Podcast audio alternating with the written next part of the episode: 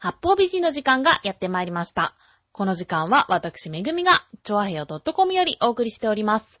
この番組は、音楽、美術、スポーツから、ボランティア、地域活動などジャンルを問わず、多方面で活躍するゲストを紹介する番組です。タイトルの八方美人は、韓国語では褒め言葉で、多彩多芸、彩色兼備などという意味です。はい。今回はなんと、チョアヘヨのスタジオのある、浦安を舞台にした小説カルテットのコンサートと劇を同時に舞台で行う音楽劇コンサートというものが開催されるということで、作者の鬼塚正先生と出演者のお二人をゲストでお迎えしました。インタビューに入る前にカルテットのあらすじについてご紹介したいと思います。カルテットは音楽と家族がテーマの音楽一家長江家のお話です。主人公の会は中学生。バイオリンに励む努力家で真面目な男の子です。姉の美咲は茶髪の今時の女子高生です。フルートを習っていたけれど、弟の会にコンプレックスを感じ、見事な反抗期を迎えています。父親の直樹はリストラをされ、現在職探し中。ピアニストを目指していたけれど、生活のために夢を諦めて今に至ります。母親のひろみはチェロ奏者でしたが、子育てや旦那さんに対する不満を抱え、いつしかチェロから遠ざかってしまいました。ある日、美咲が自転車泥棒から警察に補導されるところから物語が始まります。両親は喧嘩ばかり、不安を感じた主人公のカイが、家族の仲を取り戻すためにカルテットを組んで演奏会をやろうと提案します。そんなところから物語は展開していきます。今回の八方美人は2部構成。一部に作者の鬼塚正先生、二部に主人公の長江海、美咲役のお二人をゲストにお迎えしております。なお、実際に投資稽古で弾いていただいた舞台の曲を BGM に流しながらの放送になりますので、音楽も楽しんでお聴きください。はい。というわけで、今日は原作者の鬼塚正先生に来ていただいております。先生よろしくお願いしよろます。しくお願いします。こんにちは。こんにちは。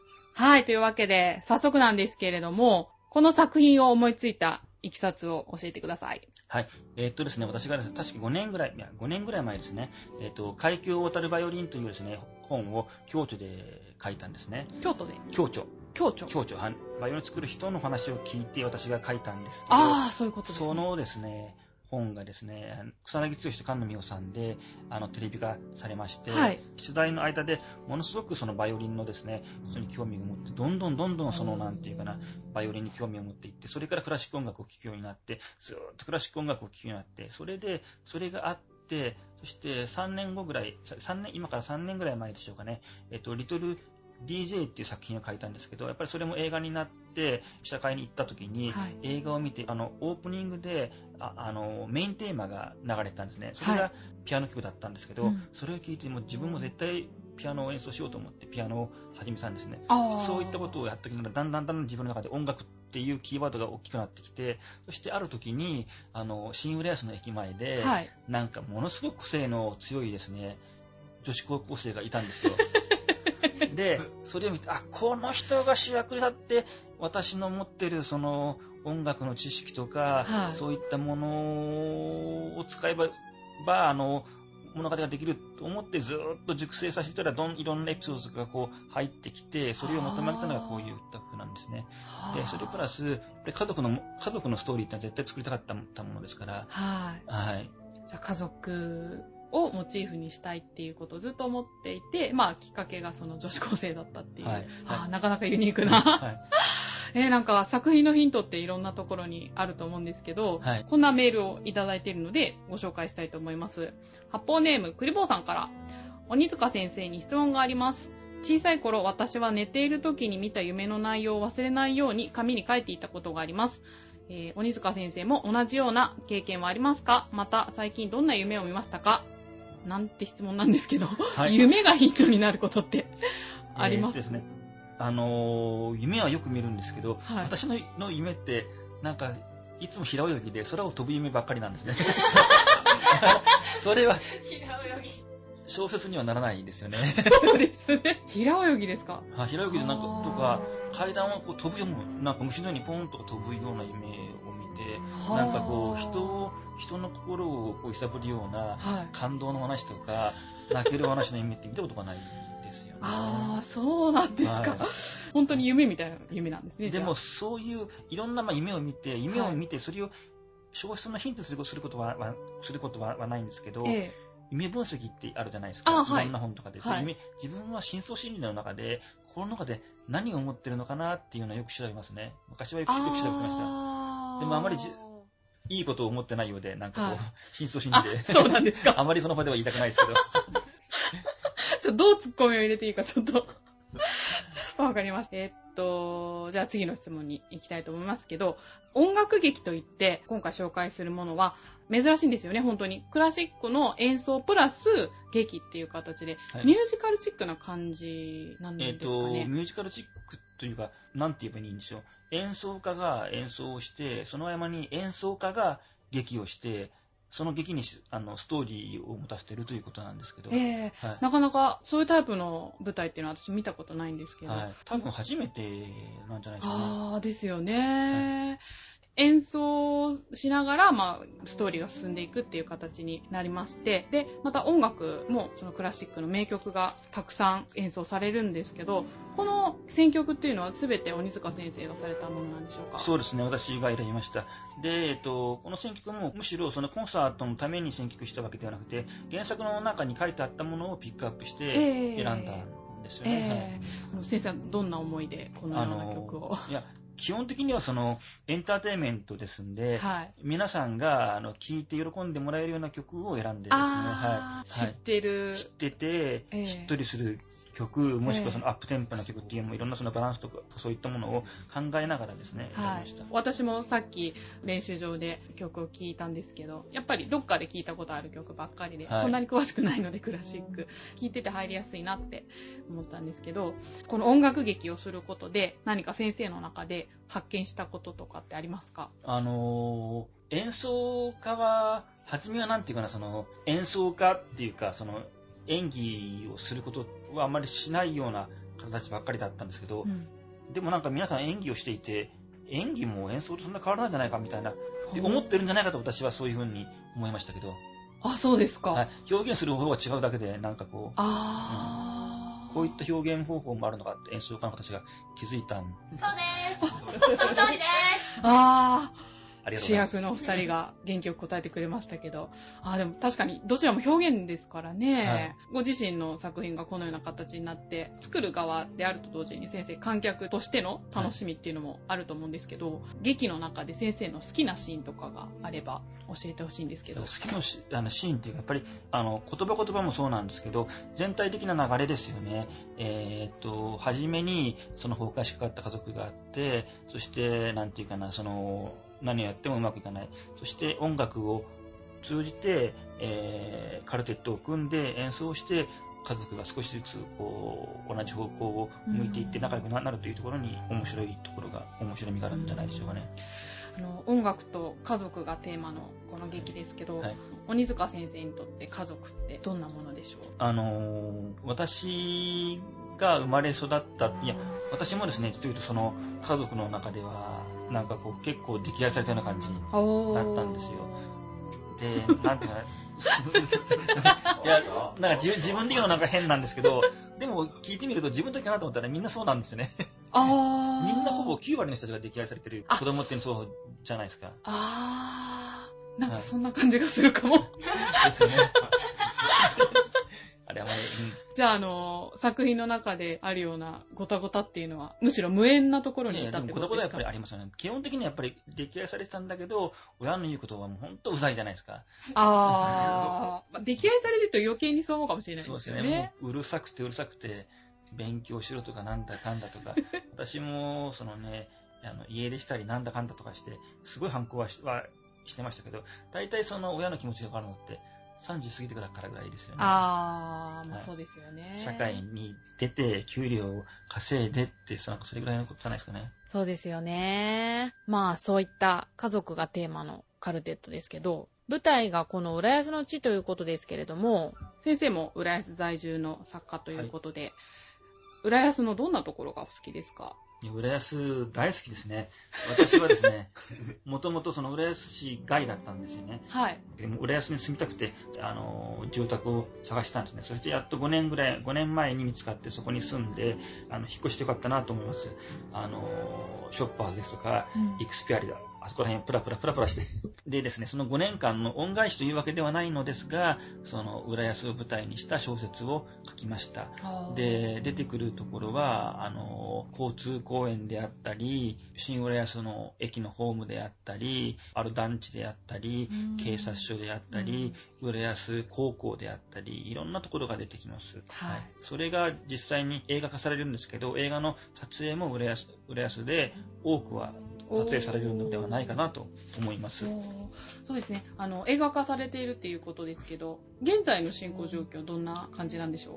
はい。えっ、と、現在ですね、脚本まで上がっております。えはい。えっ、と、普通はですね、えー原作者が脚本をですね、書くということはあまりないんですけど、この作品に関しては、あの、思い込みもありますし、撮影も浦安ということで、私が誰よりも浦安の街を知っておりますので、私自身が脚本を書きました。はいそうなんですね。はい。それで今、あの、お金を集めて、あ、それはあの、プロデューサーの人が集めてるんですけど、はいキャスティングをしているような状況です。ああ、じゃあまあ、浦安の新たな名物が今生まれようとしているところなんですね。そうですねはいはい上映とかっていうのはいつぐらいを予定してるんでしょうか？今年の末ぐらいに撮影に入りますので、はい。来年中に公開、全国公開できればいいかなぐらいなんですけど、ですがその映画というのは、えーっと、いろんな性の制約等ですとか、いろんな事情が絡んでくるもので、結構不透明なんですね。ああ、そうなんですね。私も今まであのいろんな作品を映画化され、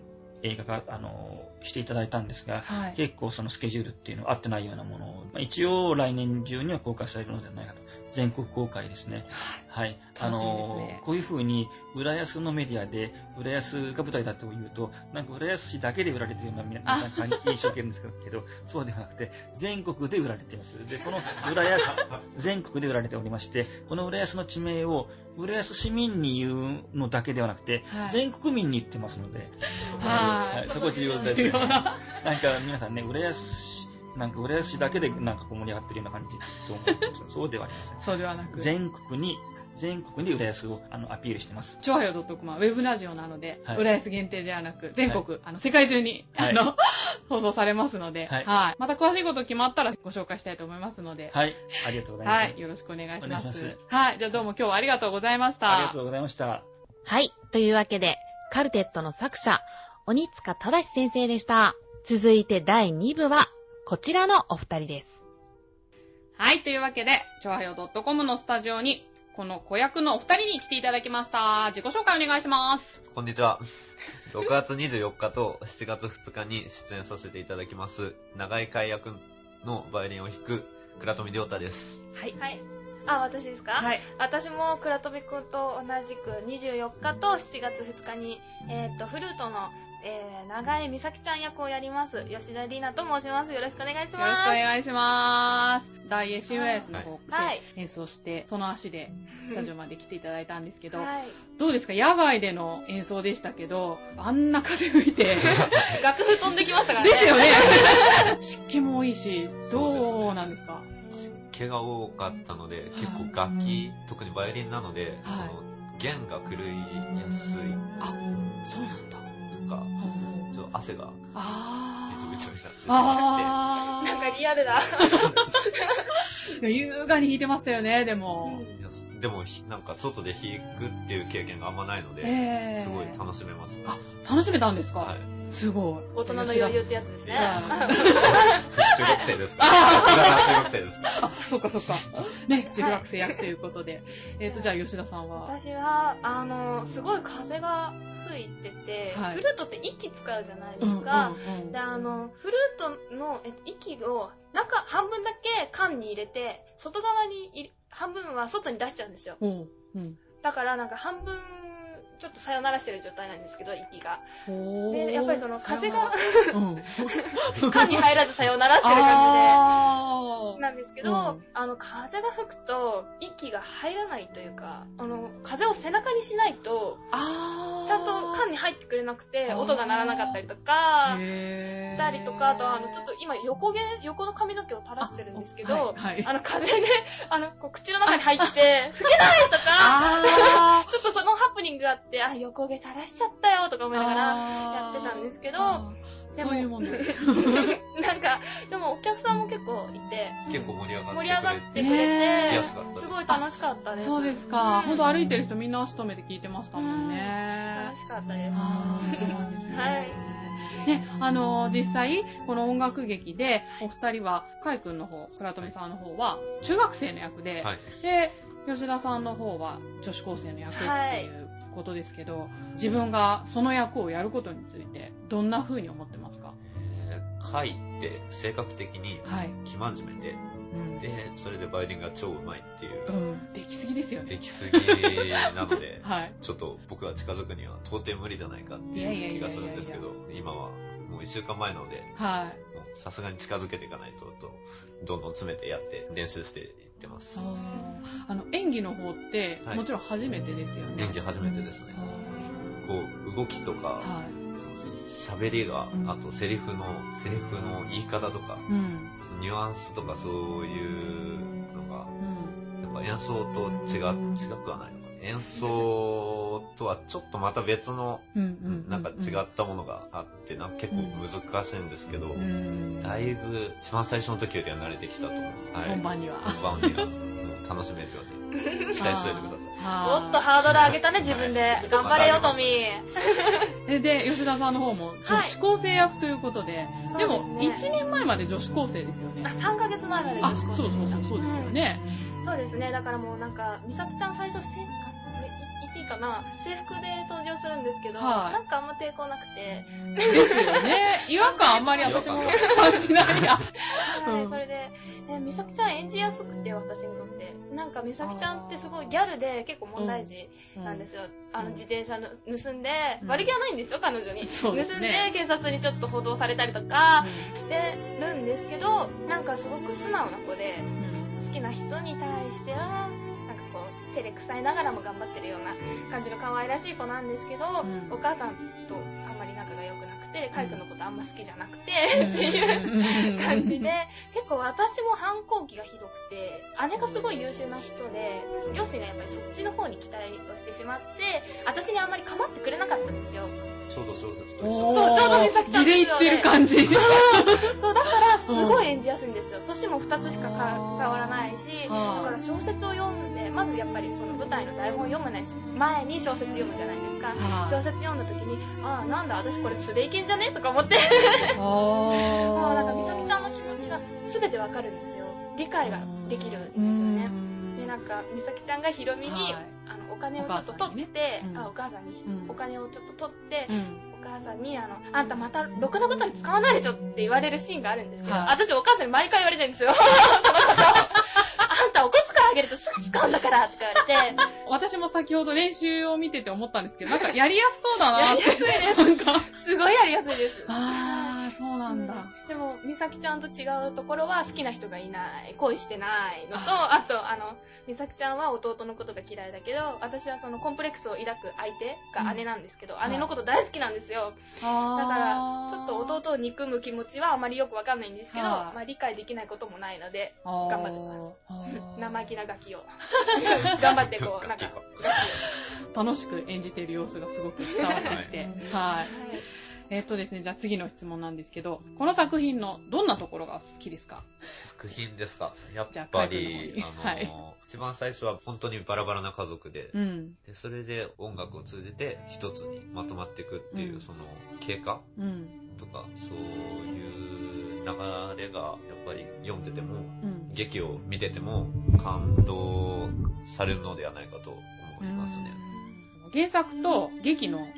印象って違いますか？じゃあこれ吉田さんに。はい、そうですね。これはちょっと難しい質問なんですけど、はい私が原作と舞台の台本を読んだ時に、あれ結構違うなと思ったんですけれども、でも演奏する曲はやっぱりその舞台じゃなくて、えっ、となんだっけ原作に出てくるものですしなんか本当にね長江カルテットがそのまま本から飛び出てきたような感じなんですけれども、舞台ではちょっと小説とはお話がちょっと違くて、あんあんまその流れというかその鬼塚先生の言いたいことは同じなんですけどちょっとセリフが違ったりとかして、うん。舞台と原作別々の楽しみがあるかなと思います。はい。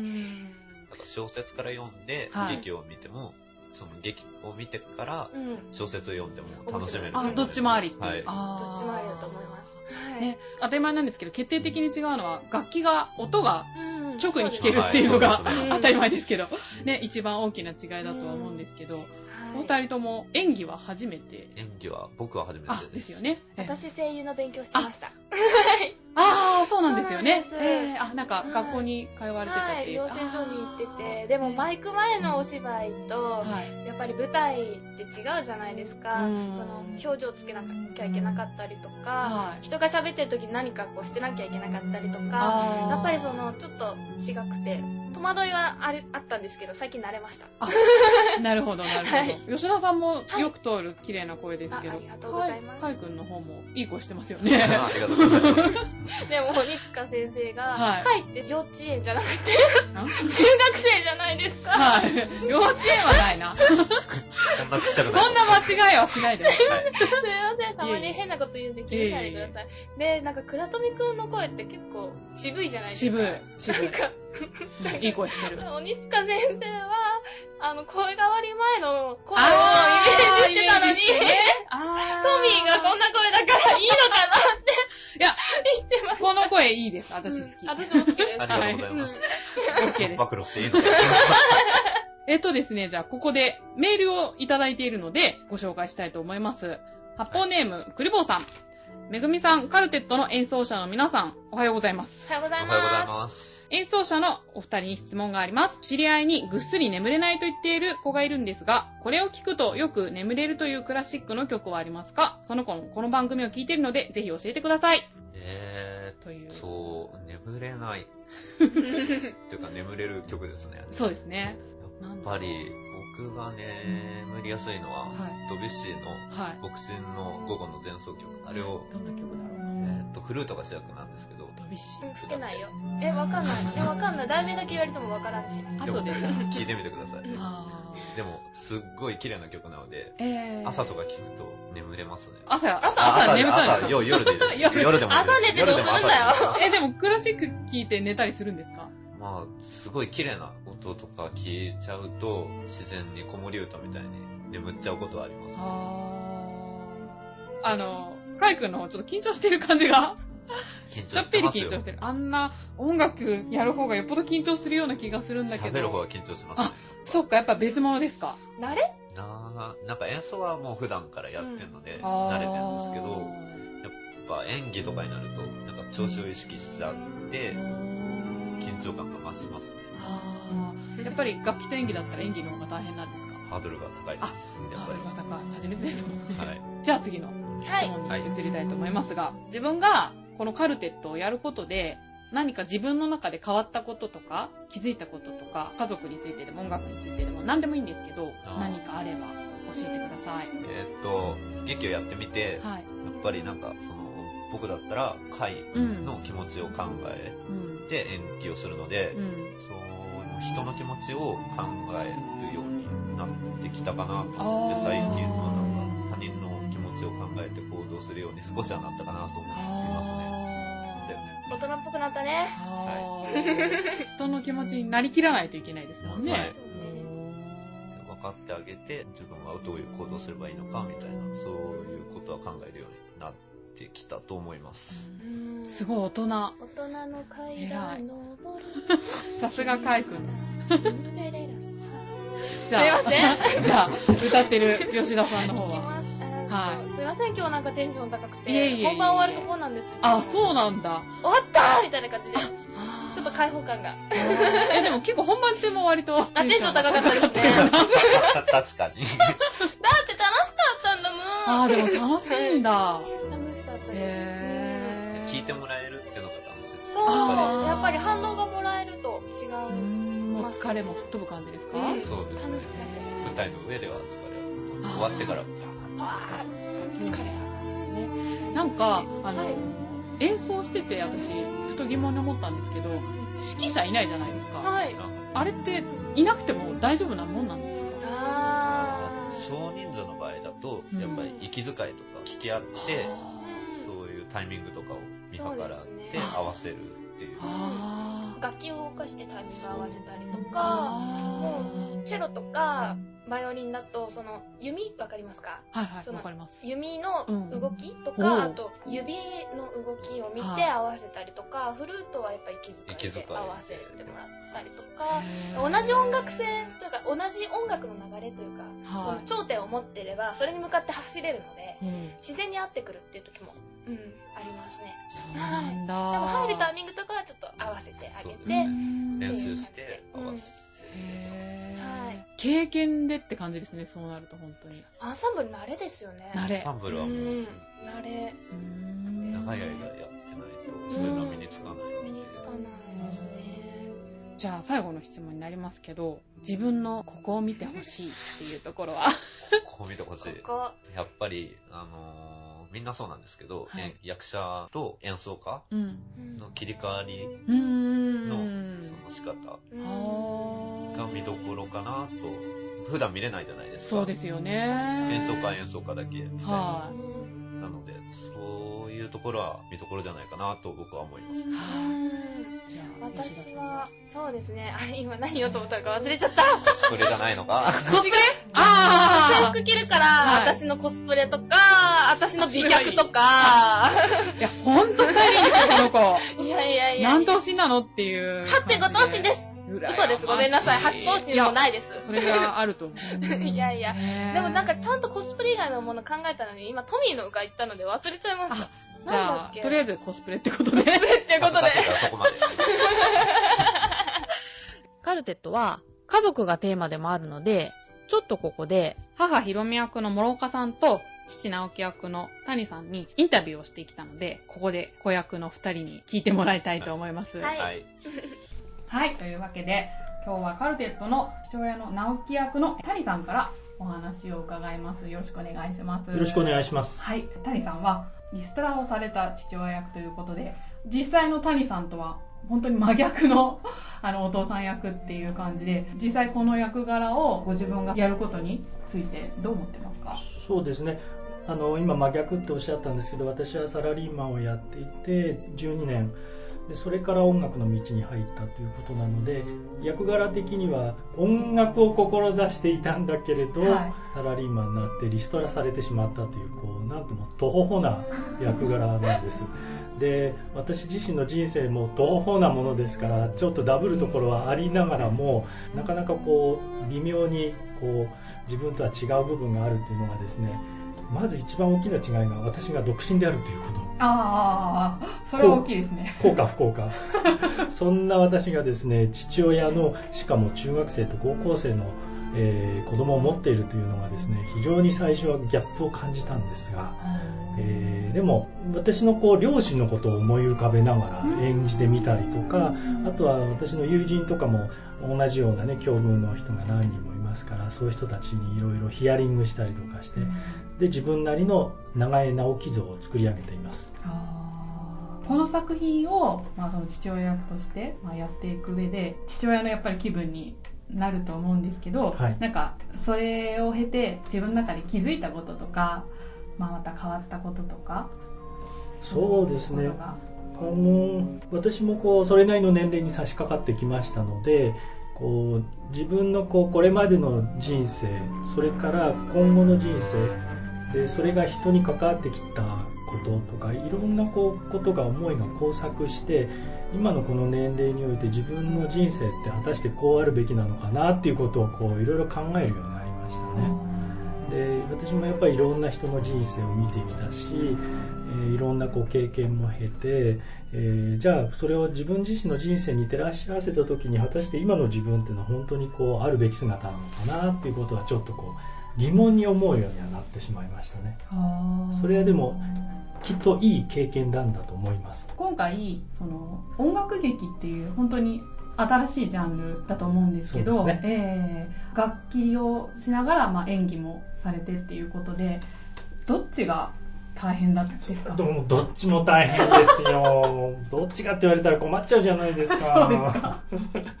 まあ演奏となるとね、まあ、はい、自分の本業でもありますし、でそれはこう非常にこう深くこう追求しなければいけないものなんですよね。はい、で演技っていうのは逆に全くの未経験なのでこう真っ白のキャンバスの中に自分をどういうふうに色付けしていくかっていう作業になっていくのでこうどちらかっていうとこう自分のアンテナをいろいろ張り巡らせてその中からこう人物を作り上げるっていうそういうとこから入っていくのでちょっとこう作業が違う、うん、そういう意味ではこう、うん、演技をする時のテンションと演奏の時のテンションっていうのは全く違う。それからそこに至るまでの道のりも違うのでなかなか難しいですね。はい。楽器の方はサリさんはずっとサラリーマンされていて、はい、本当にそれから自己流で勉強して プロのピアニストに転向自己流とは言いますけれど私小学校時代には2年半ぐらいは習ってはいたんです。でも2年半で 2年半でピアニストって普通ありえないですよね。ありえないですよね、ね、自分でも不思議でしょうがないんですけどね、えー、もうなんかこんな風になっちゃったんでもうやるしかないなって。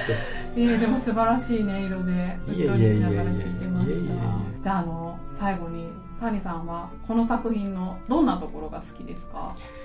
えー、まあ今非常にこう、うん、心の世界が忘れられている時代かなっていう気がするんですよね。で世の中的にすごくこう暗いムードだし景気も悪いし、ね、みんながこう心の拠り所になるところをきっと探してると思うんですよ。でもその探していてもそのものが見つからない人がきっと多いんだと思うんです。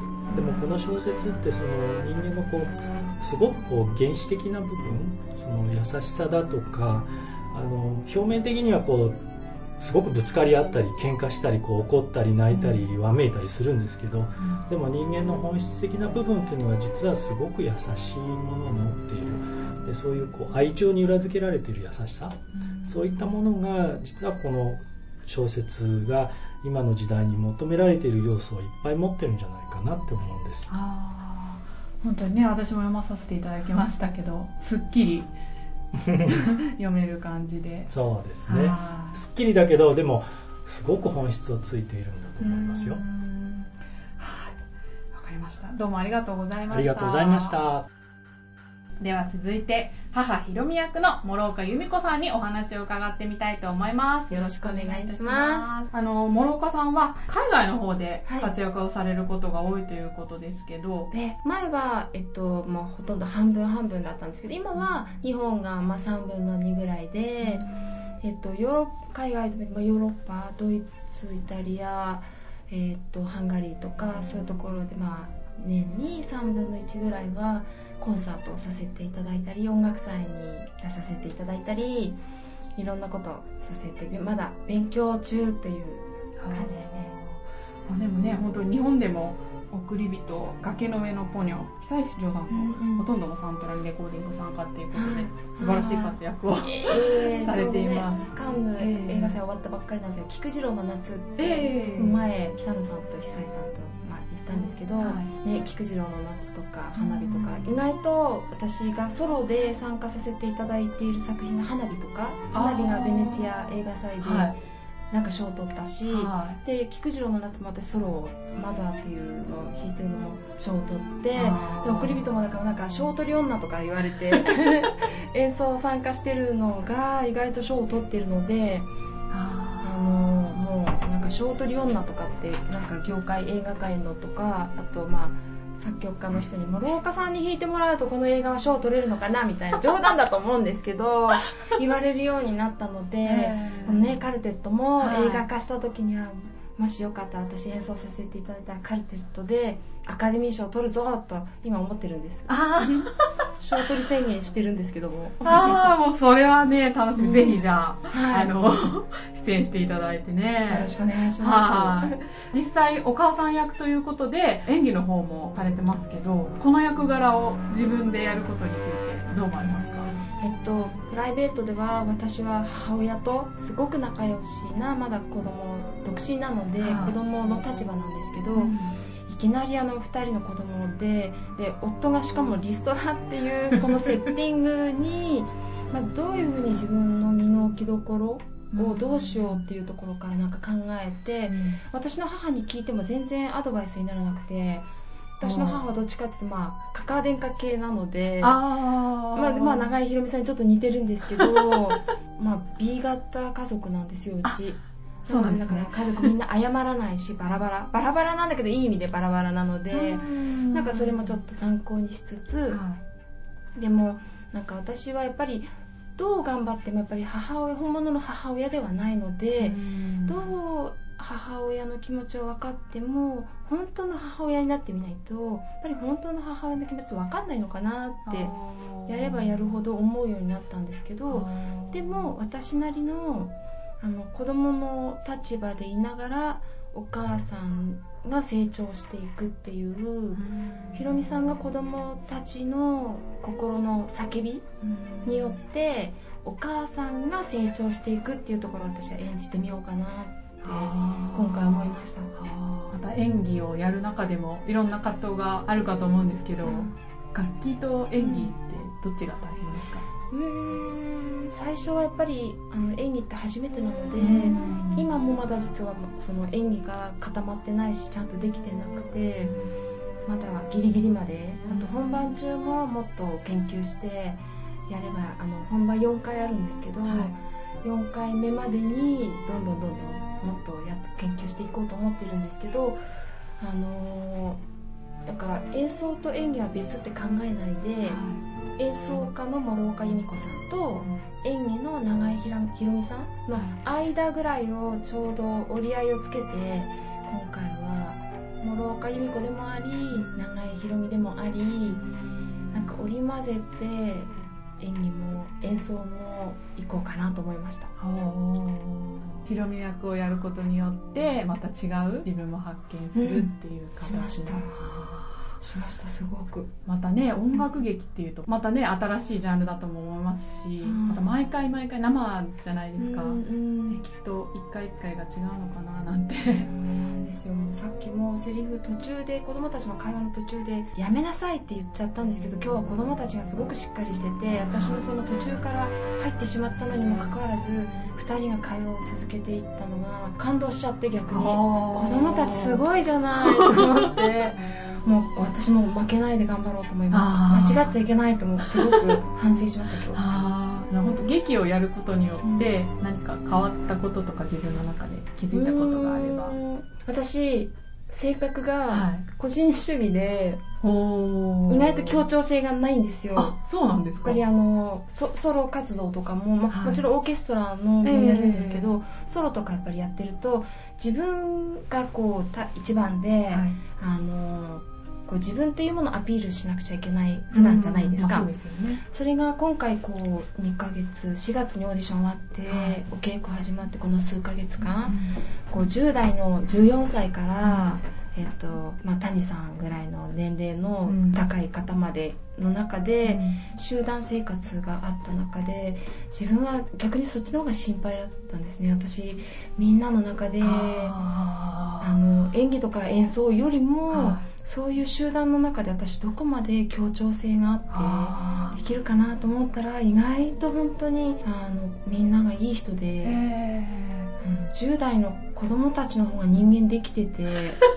なんか大人を引っ張ってってくれてるっていう感じがすごくして今回本当に選ばれた4人の子供たちがは素晴らしくってい、うんあの4人に大人たちは今引っ張られてあのパワーに今やってるんじゃないのかなってあの大人とか演出家とかはい。引っ張ってるんじゃなくて逆にあの4人が私たちをは引っ張ってくれているのかなっていうのが一番この数ヶ月で感じたことです。あなんか子供の力って すごい、うん、感動しました。あでは最後の質問ですけれども家族？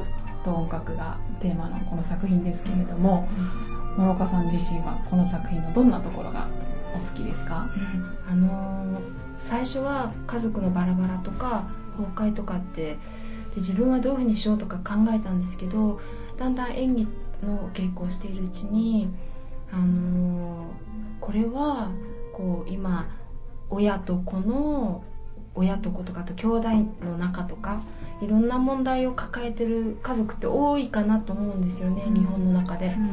うん、でこの長江家は子供たちが普段やっぱり子供って結局やっぱり親に逆らえないじゃないですか、うん、だけど長江家の子供たちは特に美咲はそれをこういうのかな心の叫び、みたいな感じでこう叫ぶんですよね、なんかそれそれで大人たち大人は子供たちにどうしてあげるべきか、うん、親は子供たちのどこを見てあげなくちゃいけないかちゃんと心の叫びを親は聞いてるかっていうところをすごくあの訴えたいなと思ってでやっぱりダメダメお母さんなんですよね岡ひろみさんも。で美咲ちゃんによってあ自分は間違ってたって思って。で、カイ君の音楽を通して家族が一緒になんなくちゃダメなんだっていうことで、私はやり直そうってこう決める。なんかその、うん、大人が子供によって成長させられるっていうところを、すごく、あのー、一番訴えてみたいなと思いました。どうもありがとうございました。ありがとうございました。はい、というわけで聞いてもらいましたけれども、子役のお二人についてインタビューの中でお話しされてましたけど、はい、お二人は 親役のひろみさんと直樹さんについて、どんな風に思われてますか？えー、と、ハニーさんはとても努力家で、演技もなんか真剣にやってくれて、いつも前向きですごい人だなと思いますね。で、編曲も、結構原曲に近い編集にしてくれてるので、結構頼りになります。結構頼りになるってちょっと失礼だよね。かなり頼りになるってとこが。カットはしないでこのままいきますけど。えー、諸岡さんについてははい、私が答えさせていただきます。はい、えっと、諸岡さんは、なんというか、すごくこう、人を包み込む温かさを持ってる方で、オーディションの時もなんか、質疑、質疑応答があって、答えるたびに、うん、うんってすごいにこやかにうなずいてくれてたりとかして、すごいなんか、優しい方で、で、なんかいろいろすごいフォローもしてくれたりとか、なんか凹んでたら大丈夫だよとか言ってくれるのも毎回ですし、すごい気が、気が配れて優しいお母さんで、まあ、チェロもうまいし、優しいし、綺麗だし、うん、なんかすごい女性としてこう憧れます。ですよね。華々しい活躍をされている方だけど、すごい気さくですよね、お二人とも。謙虚ですし、なん。か諸岡さんはなんかすごい勉強家で、わかんないこととかもすごいなんか、謙虚で、なんか、いつも下手にいるわけじゃないんですけど、うん、勉強しなきゃ勉強しなきゃと思ってる方だから、なんかすごい努力家だし、勉強家だし、あ、なんか、トミーと言ってることかぶってる気がする。尊敬できる方ですよね。そうですね。そうです、まあ、尊敬できる方です。そうですね。実際あんなお二人がね、ご両親だったら尊敬しちゃいますよね。自慢ですね。うん。うんえっとね、じゃあそろそろもうお時間の方もやってまいりましたので、はい、ここでですね、最後に一つ私からお願いが あるんですけど。なんでしょうなんか嫌な予感してた。今日、あの、練習の後なんでお二人とも楽器を、おっと、調和用の方に持ってきていただいているので、ここで、披露していただけないかと。ああ、嫌な感が当たった。無茶ぶりです、ね。無茶ぶり。あ、なんでもいいんで、お二人の持ち曲持ち曲？持ち曲か。無伴奏でですよね。えー、あの、楽譜とか、ないでしょうよね。ないですね。えー、でも、ぜひリスナーの方にも聴いていただきたいので、ここで、ちょっと一曲ずつぜひ。トミー頑張って。お !CM で、なんか時々流れる、バッハのガボットっていう、バッハのパルティータの3番の中のガボット。はい。聞けばわかるよね。聞けばわかるかなと思います。2年ぐらい弾いてないので、2年ぐらい？ああ。ちょっと自信ないですけど。はい。じゃあ、ブランク、ブランクありね、ありながらの。わかりました。じゃあ、吉田さんの方は？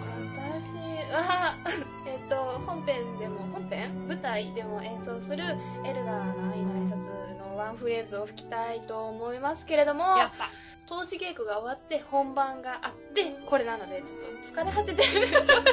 酸欠かな？ちょっと酸欠で頭がクラッとね、はい、なってるので、まあ、そこら辺を多めに見てください。コンサートで本領発揮をするそうなので。はいコンサートで本領発揮しますので。はい。じゃあちょっとね。はい。じゃあここで。はい。じゃあ準備はい、入りたいと思います。はい。はい。では、準備が整ったようなので、聞いていただきたいと思います。倉富良太でバッハのガボット、そして吉田里奈でエルガーの愛の挨拶2曲続けてお聴きください。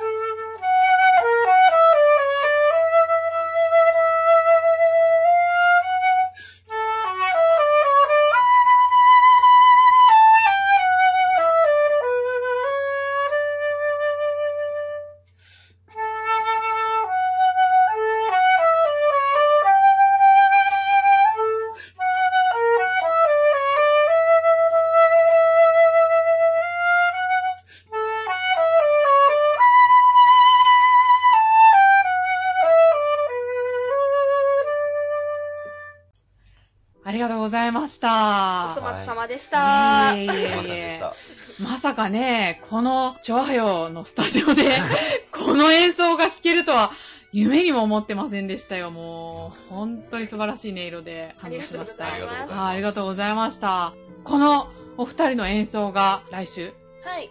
この浦安で聴けるっていうことで。はい、来週7月2日、オリエンタルホテル東京ベイ、あの、新浦安にあるホテルで、ディナーコンサートという形で、ディナーをいただいた後に、この劇を見ていただくという形になります。はい、大人が8000円で、小学生が6000円とちょっとお高めなんですけれども、ホテルの美味しい料理が食べられる、プラス私たちの素晴らしい演奏が聴けるっていうことで、はい、ぜひぜひいらしてください。はい、で、6時半開演で9時半に終わります。ちょっと遅い、はいでね、小学生の人は大人と一緒に来てください。まあ普通そうだよね。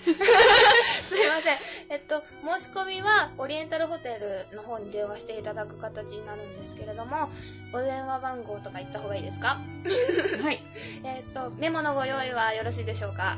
えっと、047-350-8145 047-350-8145です。えっ、ー、と、受付は午前9時から夜の8時までになっております。ぜひぜひ。いらしてください。はい。